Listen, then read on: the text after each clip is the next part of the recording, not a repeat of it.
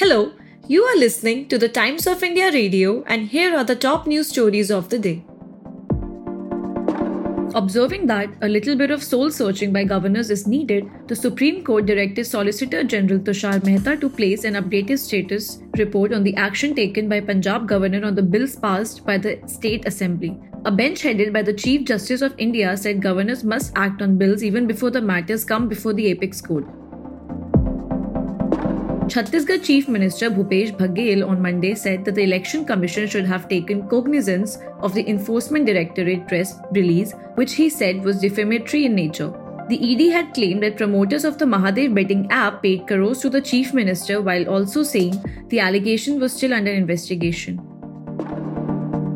A parliamentary committee on home affairs adopted three reports on bills to replace the existing criminal laws. This comes just weeks after the bills were tabled in Parliament and comes despite some opposition members submitting dissent notes.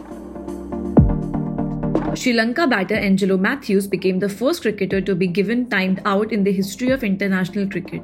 The incident occurred during the Bangladesh Sri Lanka ODI World Cup match in Delhi, where he was given out after getting late to take strike due to a helmet strap issue.